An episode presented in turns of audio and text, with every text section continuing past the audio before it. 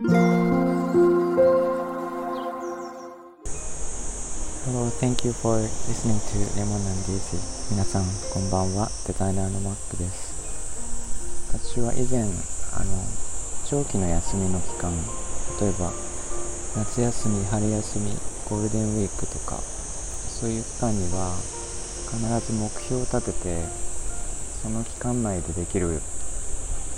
できそうなことっていうのをあのあらかじめ紙に書き出しておいてえー、休みの期間中は必ずそれを毎日見て、えー、なんかその目標にを達成できるように、えー、と毎日ちょこっとずつ努力をしていたっていうことがありましたこれすごくいい点はあの、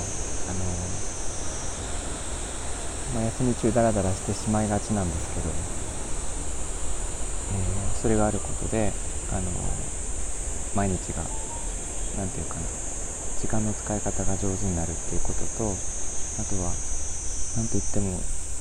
休みが終わった後の達成感ですね。あの目標が達成できなかったとしても一生懸命頑張ったっていう努力があるし達成できたらできたでとてもこう何て言うか形に残るものとしてあの充実感があるようなことがありえー、目標を立てることが好きでした、えーと、ただ、えーと、今は一切やめてしまって、えー、これは何でかというと、えー、目標ってやっぱりそのある程度未来に対して掲げるものでこうなったらいいなとかその一定期間先に達成したい目標というのを立ててでその間のプロセスって結構、まあ、無視はしてないですけど、まあ、努力はしないといけない毎日が続くぐらいであのその時々の状況とか気分とかあんまり考えてないで目標を立てますよね。で今はどちらかというとそのその時々の方が大事なので、えー毎日充実してればいいなっていうところで、えーと、目標は立てないというか違う形の目標にしていて、えー、毎日思ったことを十分存分にやるっていうところだけ、えー、守るようにしています。で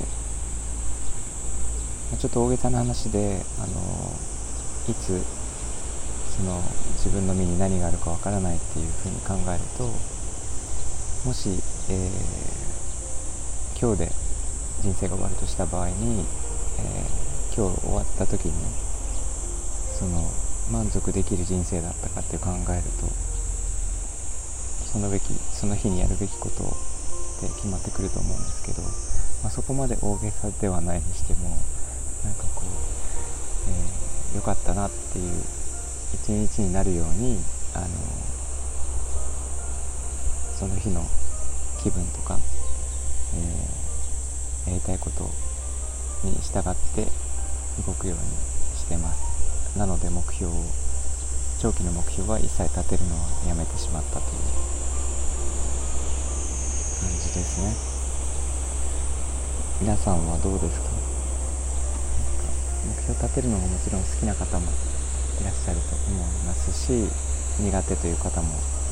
いると思うんですけど、えー、お盆とかねなんかお正月とかそのちょっと生活がだらけてしまいそうな時に何かいい目標の立て方とかあったら教えてください。あとその失敗談とかね、えー、あったら聞きたいです。ということで今日も聞いていただいてありがとうございました。えー、みんなが優しくありますように。Thanks for listening and have a good evening. Bye bye.